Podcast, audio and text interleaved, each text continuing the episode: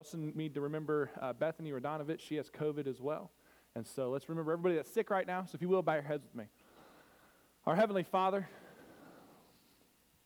Lord, we thank you for everything you've done for us.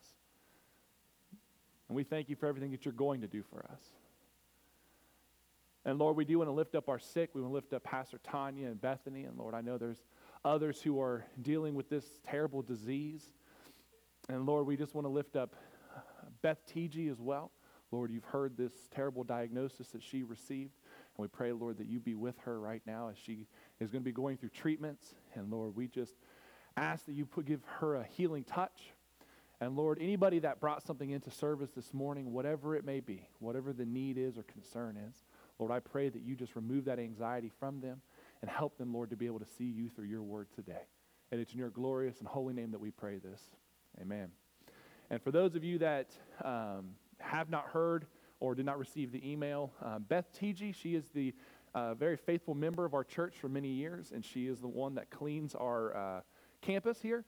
Um, she was diagnosed with stage four um, oral cancer uh, this past week. So we need to remember her. She is going to be going through treatments.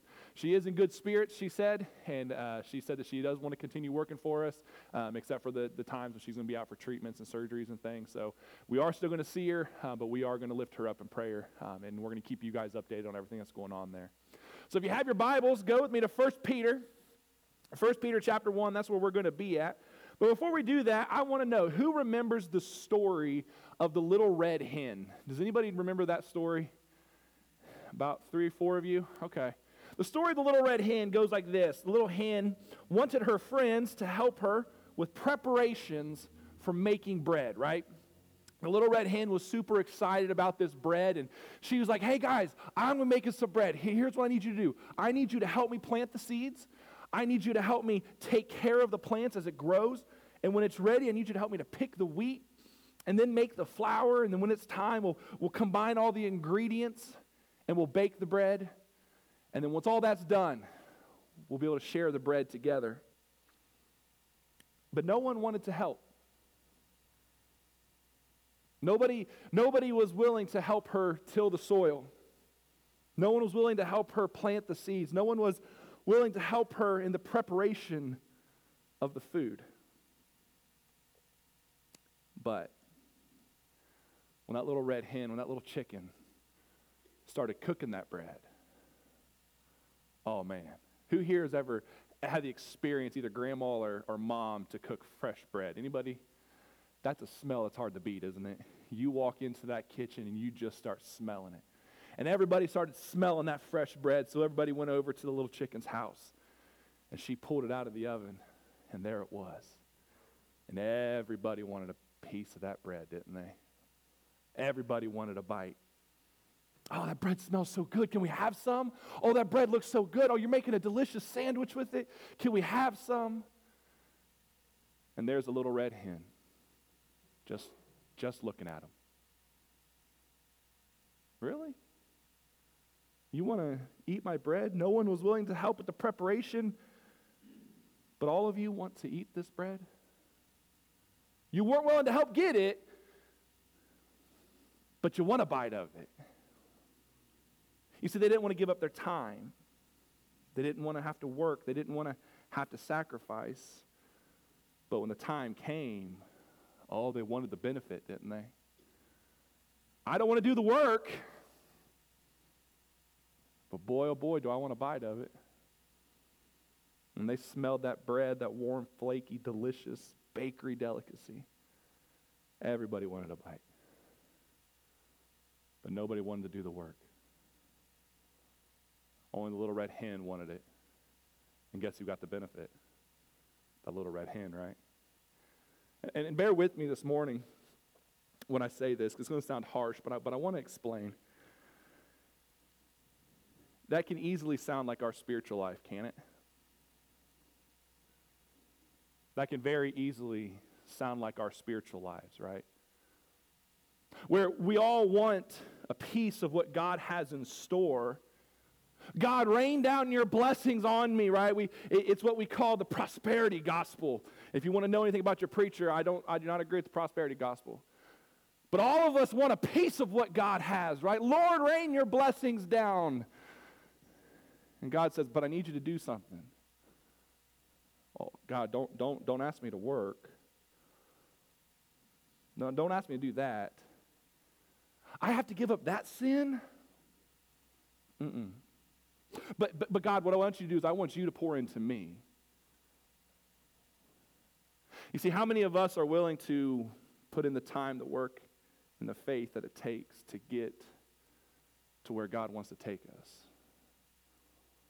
How many of us want to actually do what it takes to become holy people and to reap those benefits?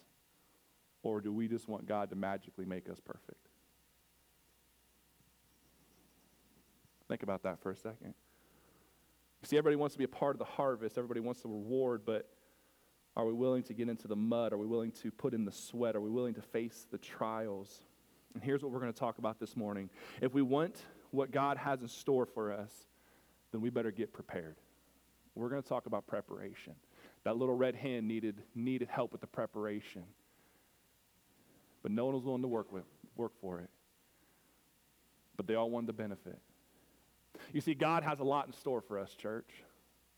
God has a lot in store for you. But I'm here to tell you this morning that you have a part to play in that. And so go with me to 1 Peter. Let's see what Scripture has to say about it. 1 Peter chapter 1. And and this is not a long book.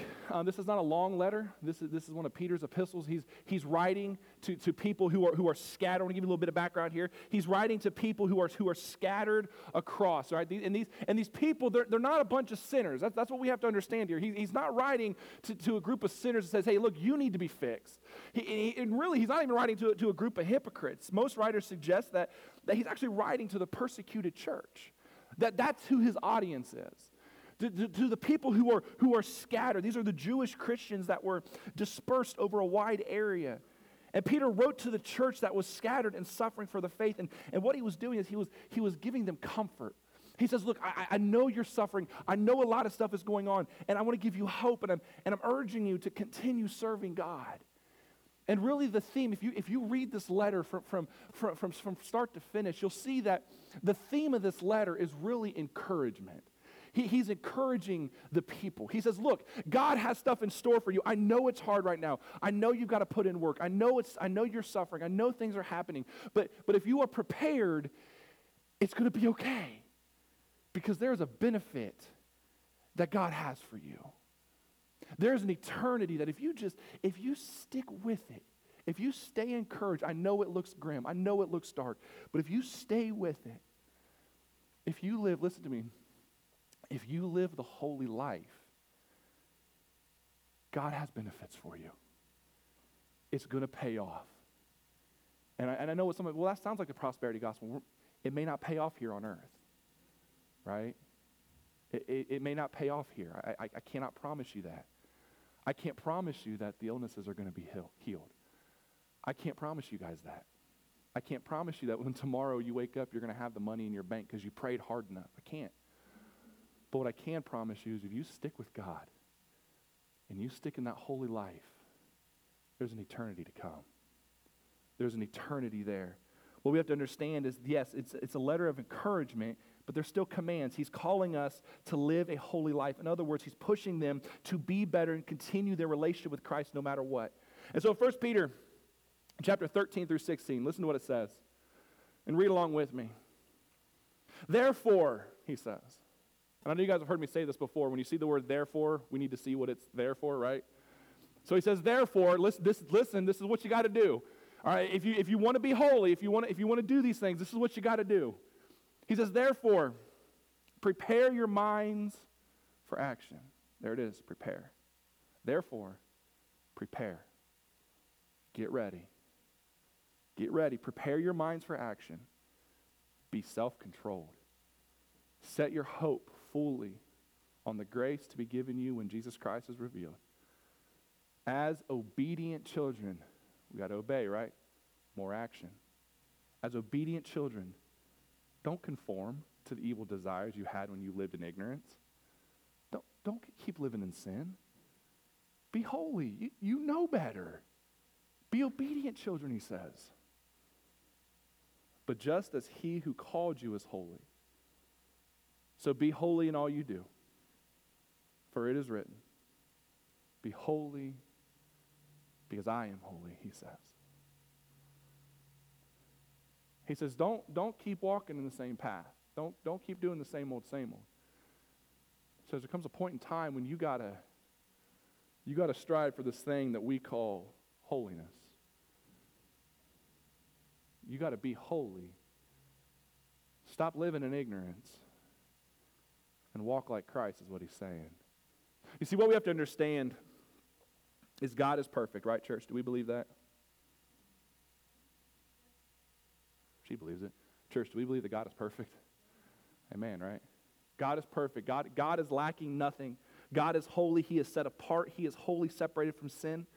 And as with many of God's attributes, what he's doing is he desires to communicate perfection to us. He says, I want you to be holy like I'm holy. And guess what, church? He, he set a path for us to do that. Did you know that? I, I know when we talk about holiness, especially in today's world, we, we, we get caught up in the, well, well, nobody's perfect. Well, I understand that, but, but God set a path for you and I. He set it up so you and I can strive towards it. And that was through his son's death. That's through Jesus Christ's sacrifice to wash us clean and to transform us. You see, all of us, everyone in here should want and strive towards holiness. All of us should want to be holy Christians. All of us should want God to bless us with holiness. But the question then stands is how many of us are willing to put the time, effort, work, and faith into it for it to happen? How many of us actually say, I want that. I want to be like Christ. Or are we just going through the motions? And here's what we have to understand, ladies and gentlemen. It's not an instantaneous transformation. Now, don't, don't misinterpret what I'm saying. I do believe that God can work instantly. I believe that God can look at every one of us and say, You are perfect right now. He has that power. However, it's a journey more often than not, we have to take a journey. We have to commit to God to say, Lord, I'm going to strive towards holiness and I'm going to allow the Holy Spirit to come into my life and transform me. You see, just as the farmer does not wake up in the morning and goes out and harvests the crops, right? You're not going to wake up tomorrow morning and say, you know what, I'm going to be a successful farmer, walk outside to your lawn and start picking corn, right? What does the farmer have to do? He has to till the soil. They have, to, they have to plow the fields, they have to plant the seeds, and they have to nurture the crops. And once the crop takes root, they watch it grow into this beautiful flower, this beautiful plant that's ready for harvest. Well, ladies and gentlemen, the same way, Christ is preparing us for holiness. He says, I have a, I have a plan for you. I have a direction that you need to go. There, there is a life of holiness that I want you to live, but you have a part in it as well. You, you have to do your part. We have to take the steps. And so, what are the steps? Well, there's three steps this morning. They're right there in, in 1 Peter. And the first step is this we have to prepare our minds. Prepare your minds, ladies and gentlemen. If you, want, if you want to live this life of holiness, then you better prepare your minds. We see this in the very beginning of, of verse 13. It says, What? Prepare your minds for action says you better, you better get ready. The Life Application Bible actually says that with minds that are alert, but I like the New Living Translation that says prepare your minds. Meaning things aren't going to be perfect. Lean to your neighbor and say that. Say it ain't going to be perfect. Lean to your other neighbor and say it's going to be tough. There are moments where it's going to be hard, but guess what you have to do? We have to be ready mentally. When, when that news hits, when that, when that time happens where it says that things are about to get hard, we have to be mentally ready. In 2015, I had the opportunity when I was deployed, I had the opportunity to do what they call a spur ride. Now, a spur ride is a very special honor to where we actually get to earn our Stetson and spurs like they did in the cavalry when they rode horses all right, back in the day, and it's a tradition that they continue. The Cav Scouts actually still wear Stetson and spurs. And they opened it up to the entire uh, battalion, or the actually the brigade. They said, look, we want everyone to give, have a chance to be able to earn Stetson and spurs. And in order to do that, now there's different, different units do different things. Mine was a 24 hour event meaning 24 straight hours of nothing but ruck marching drills and, and physical pain. It was, it was a very tough thing. And they told us about four months in advance, they said, You got four months to get ready. And I said, okay, we're going to get ready because we're going to earn this. And because we were not infantry and we were not Cavs, or as, as Carol would, would often say, we weren't the real army, right? Because we, right, it's what you always tell me, because we were in the reserves. She, we, were, we said, we are going to prove ourselves. We're going to earn our Stetson and Spurs. So we were ready physically. We trained for months. We were ready physically. However, when you go that long, I think it was 20 to 25 miles of ruck marching, but every so many hours or every so many miles we had to stop. We were drilled for a couple hours. It was painful. And what they told us was, before, right when they announced it, they said, You have to get ready mentally. Because the first couple hours, you're motivated, right? You're ready to go. You're ready to fight. You're ready to do everything they throw at you. But about hour 12, your body's fatigued, your muscles hurt, and you think, I've done this for 12 hours, I got this. I have 12 more hours of even worse stuff. And what your mind starts doing is it starts talking to you. It's the same thing with running a marathon. I, I had a really good friend of mine who, who, ran, who ran multiple marathons, and he said, when you get to mile 20, you start thinking, I ran 20 miles. That's awesome. And he says, if you can make it to mile 21, you can finish it. He says, but what happens is, is when you make it to mile 20, you start thinking, I've already made it 20 miles. I have six more to go. And you start telling yourself, 20 miles is good enough, he said. However, what you have to do is your body starts, your body hurts, but you've trained for it. You have to prepare your mind for it. He says you have to be ready mentally. And the same thing with us. We had to be ready mentally in order to do that. And the same thing goes in our discussion this morning. In order for us to be able to do what God sets us out to do, we have to prepare our minds. We have to allow the Holy Spirit to come into us and prepare our minds for what's going to happen. Because listen to me, if I stand here and preach nothing but good news and tell you it's all going to be perfect, as soon as that first trial comes, guess what's going to happen? You're going to quit. You're going to give up. You're going to say, I didn't know Christianity was like this. It's hard, it's tough and you're going to walk away from the faith. Now, there's moments where you got to take breaks. There's moments where you got to sit back and say, I need a breath. Lord, help me with this, and allow the Holy Spirit. But we have to prepare our minds mentally. Listen to me. We've all heard the old saying, right? Good in, good out. Guess what? Same thing, bad in, bad out. If our minds aren't right, guess what? We always say, well, how, how could, you know, we see the bad news online. Well, how could a bad person do that? How, how are they able to do those things? Bad in, bad out, right? Good in, good out? Are we preparing our minds mentally? We have to have a mindset that's in line with Christ to stick through the trials. Philippians chapter 4 says, And now, dear brothers and sisters, one final thing. Fix your thoughts on what is true and honorable and right and pure and lovely and admirable, and think on things that are excellent and worthy of praise. If we all think and we all meditate on these things, listen to me, we'll be able to walk with God, even in the tough times. Never walk away from the Lord. Be prepared. Prepare your minds for what's coming. Albert Einstein, they said, was interested in almost everything. He said he, they said that he gave every topic, every visitor his undivided attentions. However, they said he would be sitting around a dinner table or sitting around an area and sharing coffee and, and sharing stories with people. But they said that he would rise abrupt, abruptly, even in the middle of a sentence, and say apologetically, I have to work now. And he would leave. He would be in the middle of a conversation and stand up and say, I have to work now, and just walk out of the conversation, leaving either his wife or, or, or his secretary to entertain the guests. And they said uh, there was really nothing offensive about this. They said most people didn't think anything of it because they knew he was a very eccentric guy. But they said what he did was, is they realized that Einstein's brain started to spin and he had to get to work. And they said it was obvious that Einstein was a thinking man. And then that author started writing and it said, we all need to be thinking people. We need to have the right mindsets. And admittedly, sometimes we don't always have the right mindset, right? A lot of times we think on things that we shouldn't be thinking on, and it pulls us away from the Lord. And we do a lot of thinking, but the question is are we thinking in the right direction? What we need to start doing is we need to start thinking about God and less about earthly desires. We have to prepare our minds for what God has in store for us. Amen. The first is prepare your minds. The second is this we have to prepare our actions. It says to exercise self control. It says, be self controlled. Now, if we're honest, I'm not going to ask anyone in here to raise your hands, but if we're honest, how many of us fail at this? I'll be the first one to admit it. I fail at this a lot. Being self controlled. Sometimes I say things, sometimes I do things, and sometimes I act ways that I shouldn't. And this could pertain to anything, not just the hot button topics, right? You know, sometimes we get caught up in the, well, I don't act like them. Or I, I don't, I don't do that sin, right?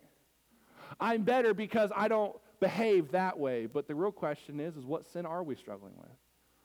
What am I wrestling with? Am I practicing self-control? You see, if we want to reap the harvest that God has in store for us, then, well, we better start acting like it. And that goes for you, me, and everyone in here and everyone listening online. We have to learn self-control. It says we must live as God's obedient children. One translation says, Don't slip back into your old ways of living to satisfy your own desires. You didn't know any better back then. You were living in ignorance. Stop living that way. But now you must be holy in everything you do, just as God who chose you is holy. Ladies and gentlemen, we, we know better, don't we? So we should act better. It's time that everything that we do be to glorify God. Enough said on that. Be self control. Prepare your minds, and we have to prepare our actions. And the last thing is this we have to prepare our hearts. If we want to be holy the way God is holy, if we want to be like Christ, ladies and gentlemen, it's a matter of the heart. We have to prepare our hearts, and we have to allow God to prepare our hearts. It says, Be holy. This should be our heart's desire in life to be holy, to grow in the likeness of our holy God, and to be more like Christ. To become holy, we must prepare our hearts. Holiness is a matter of the heart. In Matthew chapter 5, it says, Blessed are the pure in heart, for they will see God. Blessed are the pure in heart. Do you see how important the heart is? Be pure in heart, he says. And of course, we're not talking necessarily about the physical heart, but the physical heart is very important. So if you're not taking care of your physical heart, as my doctor always says, take care of it. It's the only one you got. But we're also talking about the spiritual heart that all of us have. And God wants us to be holy from the inside out. Holiness, it doesn't just happen by itself. It's like planting a garden. Once you plant that seed, you have to take care of it. You have to water it. You have to nurture it. And the same goes for our hearts. You see, as all of you know, I, I have college degrees. Um, and that's not a brag. I'll, I'll be honest with you, not many people know this. However, it took me, I always laugh at my wife, I said it took me six years to get a four year degree. Um, so, so if you're in school right now, you're like, this is taking forever. Trust me, I am with you. I understand it's taking forever.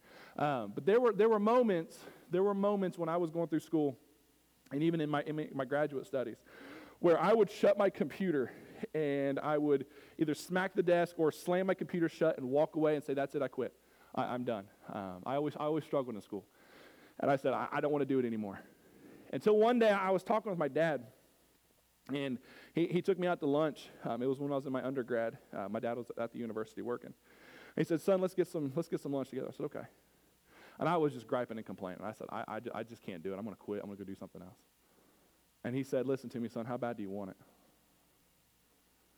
I said, What are you talking about? He goes, How bad do you want it?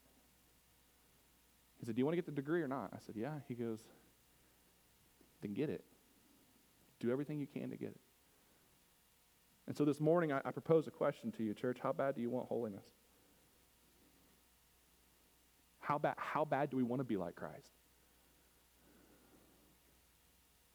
Do we actually want it? Or is this just a, a casual thing that we do out of obligation? Is coming to church just an obligation, or is this something that we actually want? Do we want to be like Christ or do we want to be labeled those church people? It's a question we all got to ask ourselves. How bad do we want it? Do I actually want to act like Christ? I mean, we can make every excuse under the, under the sun, but the real question is do I want to be like Christ or not? Do I want to walk in holiness or not? You see, as Christians, we should be striving to be, to, to be as close to Christ here on earth as we can. Now, I know that none of us are perfect. I get it.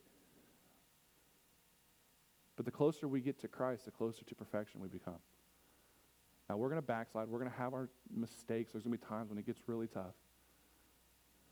But we should strive every day, wake up every day, and say, I'm going to prepare my, my mind, my action, and my heart to be like Christ. And here's what I need to tell you listen, this life is just a preparation for the life to come. And the question is, are we preparing for the next life? That better place that God has prepared for us. You see, it's a prepared place for a prepared people. And am I prepared to go there? I think it's a question that each of us need to ask. How am I behaving? How am I acting? Are my words, thoughts, and deeds in line with what Christ is? And listen to what it says as Pastor Amber and Margot come back to, no, just Pastor Amber, come back to lead us in song. Listen to what it says. But just as he who called you is holy, so be holy in all you do, for it is written, Be holy, because I am holy. Amen. Stand to your feet with us again.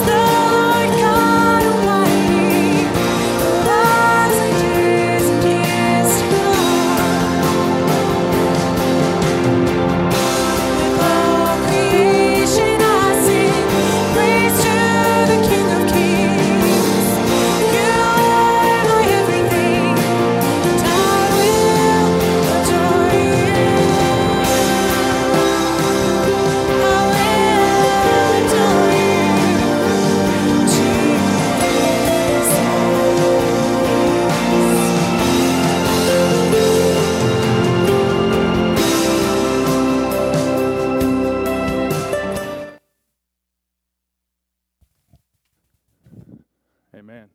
If you guys will have a seat for just a minute, um, I do have need to talk with you all. Um, as you guys know, in 2019, uh, we were voted in as your senior pastor, and we were voted in for a two-year call. And it is hard to believe that two years is up. Um, it, is, it has been an exciting ride. Um, however, my wife and I, after careful consideration and, and careful prayer, we have made the very tough decision that we will be stepping down as the lead pastor of Greenwood Hills. Um, we thank you guys for the two years that you guys have granted us to lead this church. And we want you guys to know that we are going to be praying for you, that God will be putting the right person in place here to lead you post COVID. Um, we know it's been, a, it's been a wild ride the past two years, um, but we are going to be praying for you and we're going to be loving you guys. This won't be my last Sunday. Um, I have spoke with the board this week, and we have agreed that February 20th, um, we're going to give you guys another month to try to help with the transition. We understand that transitions are tough, um, and we want to honor you guys the best that we can. And so February 20th will be my last Sunday. And we know that you guys are going to have lots of questions, um, and so we are going to be sticking around after service. If you want to talk with us, we'll answer any question that you guys have. And so, but we love you guys, and again, we thank you for everything you've done for our family. And, you know, when we leave, we hope we did make a difference. Um, it's just, you know, when you come into a, a hard time like we did, um, sometimes you just got to got to take that next step. And we're praying that God will put the right person in place here for you. So if you will, stand to your feet with me again. And I do want to pray a prayer, a, a prayer of blessing over you. Dear Heavenly Father, Lord, we do thank you for everything you've done for us. And Lord, when transitions like this happen, it can be tough and it can be hard on everybody. But Lord, we know that you're in control. Lord, I'm just a man.